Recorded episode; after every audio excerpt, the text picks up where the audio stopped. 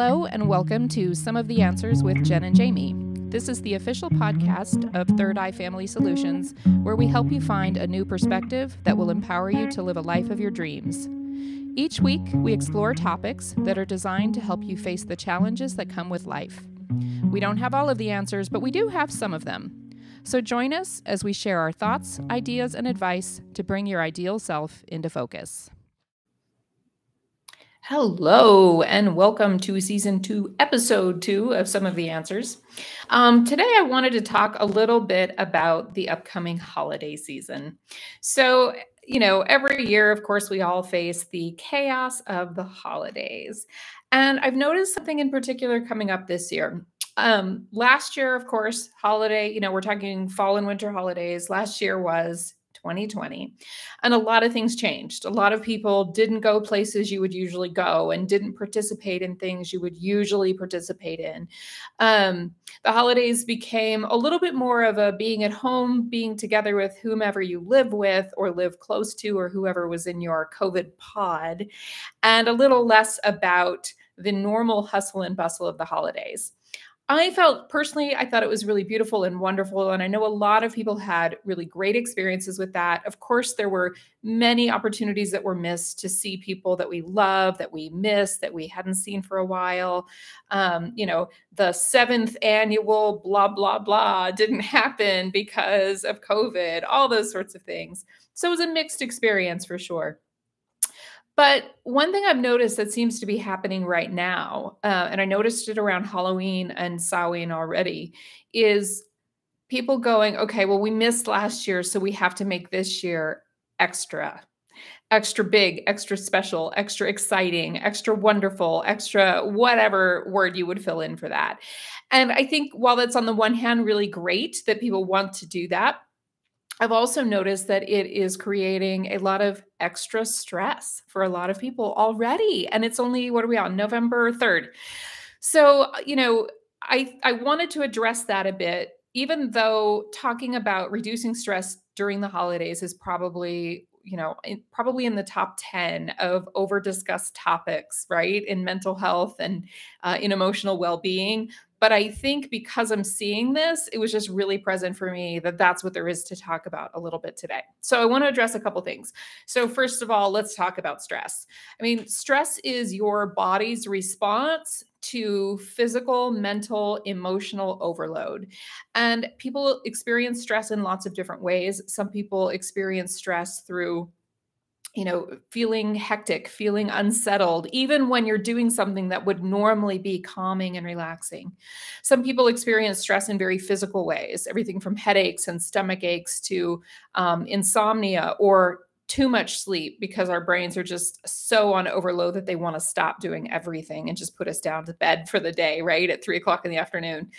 Um, however, you experience stress emotionally, physically, the the thing that I've noticed the most with with all the people I've worked with and including myself is we can't manage stress when we're doing too much. We can't manage stress when we've taken on something that's too much for our life.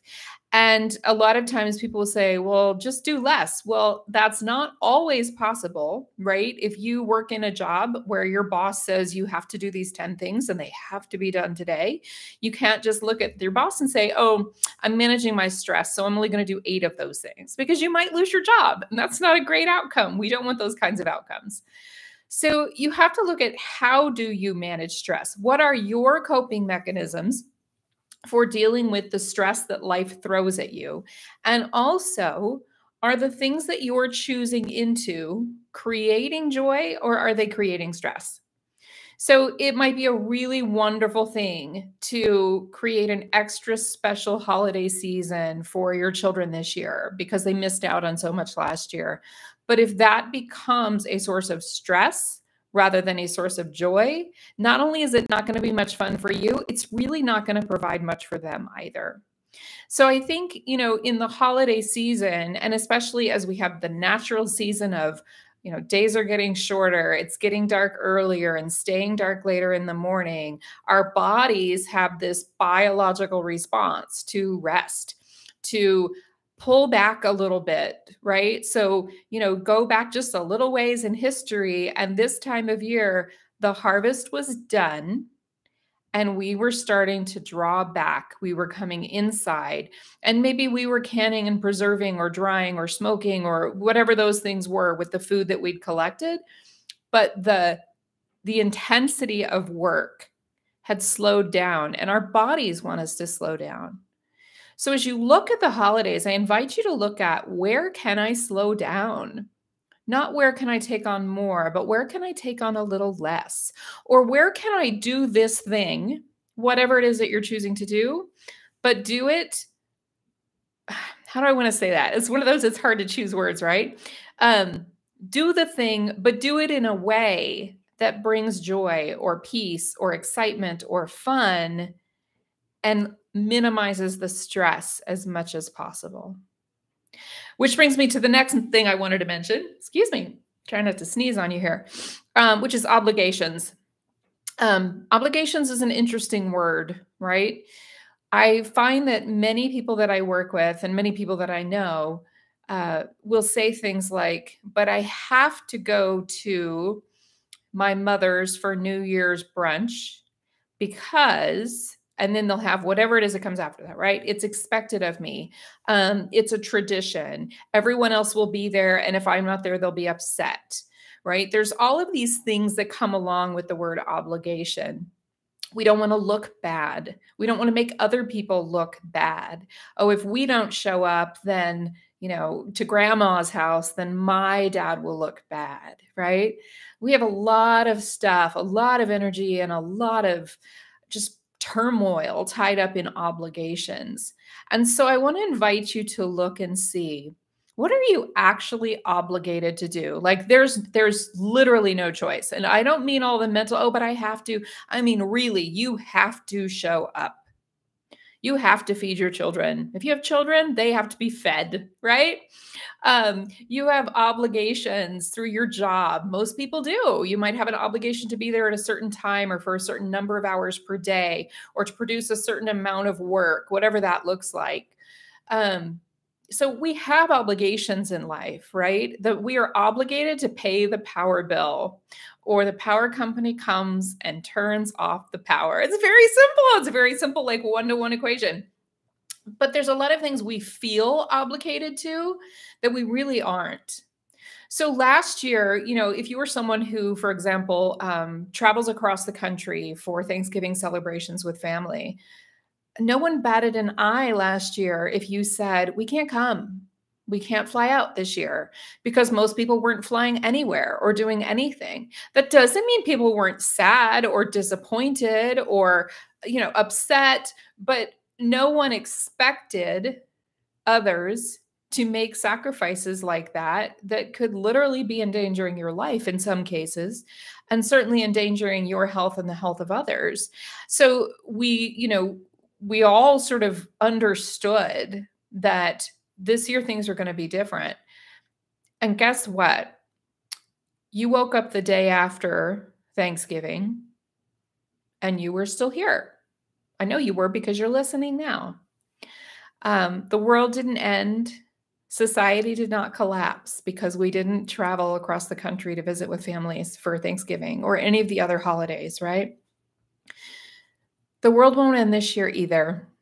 And even though it sometimes feels like if I don't go, it's going to be the end of this relationship or it's going to cause so much, so many problems, it's oftentimes not the case. So I invite you to really look at where are you really obligated and where are you not?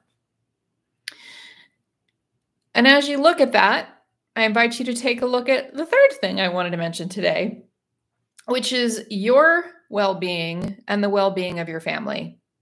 And not just from the perspective I've been talking about, right? The stress, where we feel obligated, those things that we feel like we need to do, even though it's taking so much out of us. Like, I'm beyond that, that's a big piece of it, right?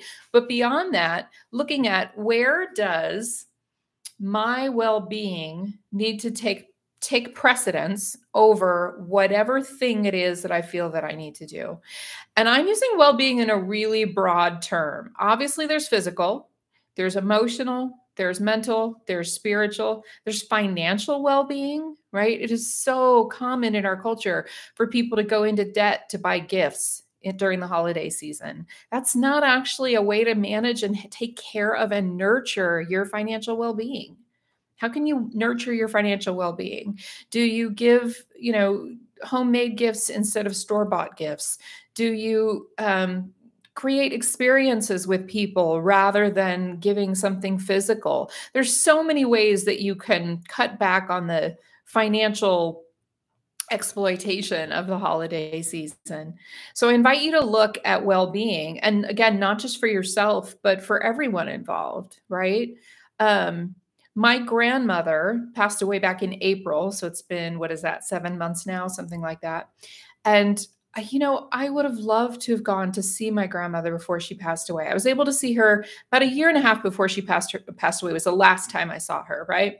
That was pre-COVID and then COVID hit and I thought, "Oh my gosh, I hope that this gets like we get past this, right? I hope we get through this fast enough that I can see my grandmother one more time before she dies." And I wasn't able to. Um, and I know that traveling across the country and traveling on planes and, and everything else, even if I'd been allowed to come into the assisted living where she lived, which oftentimes wasn't even allowed because they were on really straight, tight restrictions in New York State. But even if I'd been allowed, I would have been putting her physical health at risk.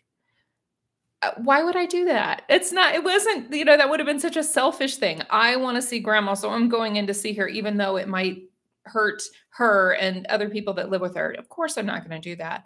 So, what is what does your family need to stay well this winter? Right? We're also going into the time of year where colds and flus and of course COVID is still a huge issue here. How can we physically keep ourselves well? That includes good nutrition, that includes good sleep. It includes taking your vitamins and supplements and you know all those things that we normally do for ourselves. And it certainly doesn't include indulging in sugar every single day for the next two and a half months while we go through holiday season, right? Um, but also, you know, many people, again, clients that I work with, and even in my own family, we deal with things like sensory processing disorder holiday time is really, really stressful for my eight year old son because we're doing different things outside of our normal routine a lot. We're going places that are unfamiliar with people that are unfamiliar. Um, and then, of course, you have just the general sensory overload of, you know, holiday music and holiday lights and holiday gifts and holiday. Blah, blah, blah. there's so much, right? What works best for him, and I'm just throwing this out there just as an example, is to not have to do too much of that, to have exit plans when we do go something that I feel might be a bit much for him to handle. So you have to look at your own situation, you have to look at your family situation, your friends, your people that you're connected with. What is going to have everyone feel well? And maybe what that means is having one holiday celebration with one small group of people and another celebration with a different small group of people.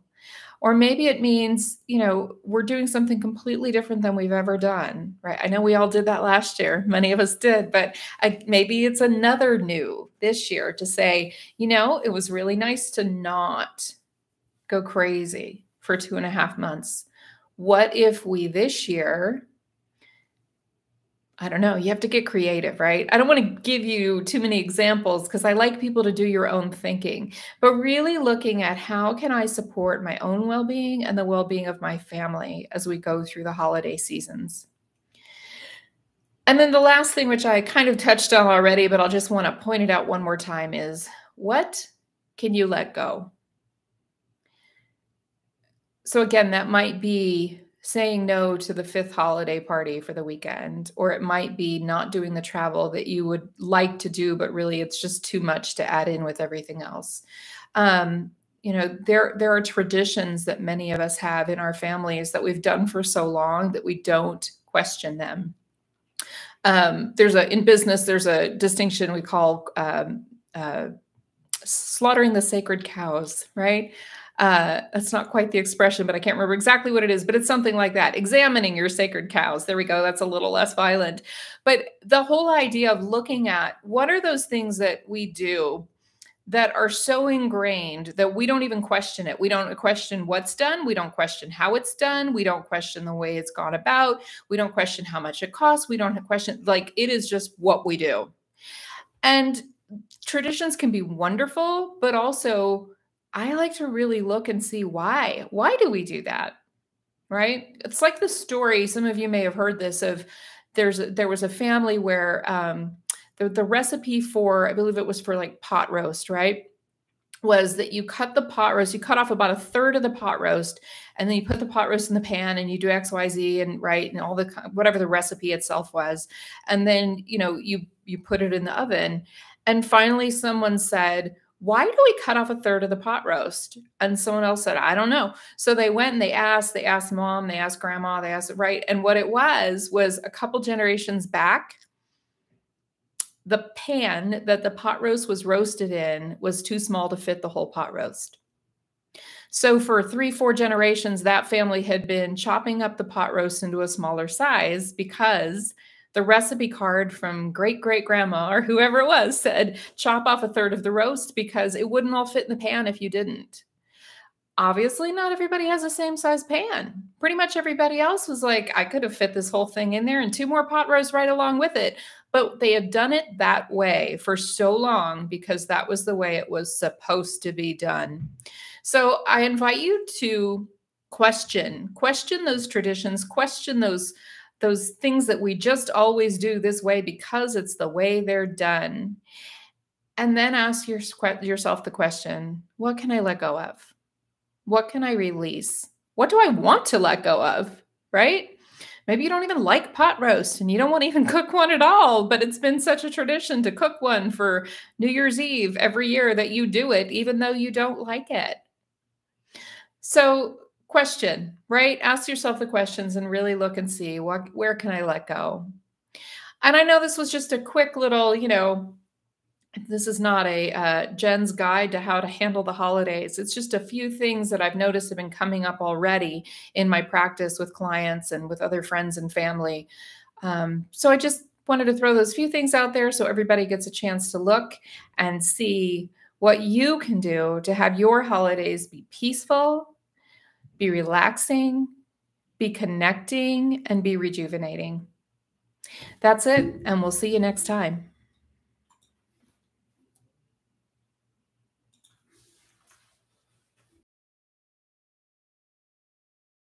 We hope you enjoyed this episode of Some of the Answers. To learn more about Jen, Jamie, or Third Eye Family Solutions, log on to thirdeyefamilysolutions.com.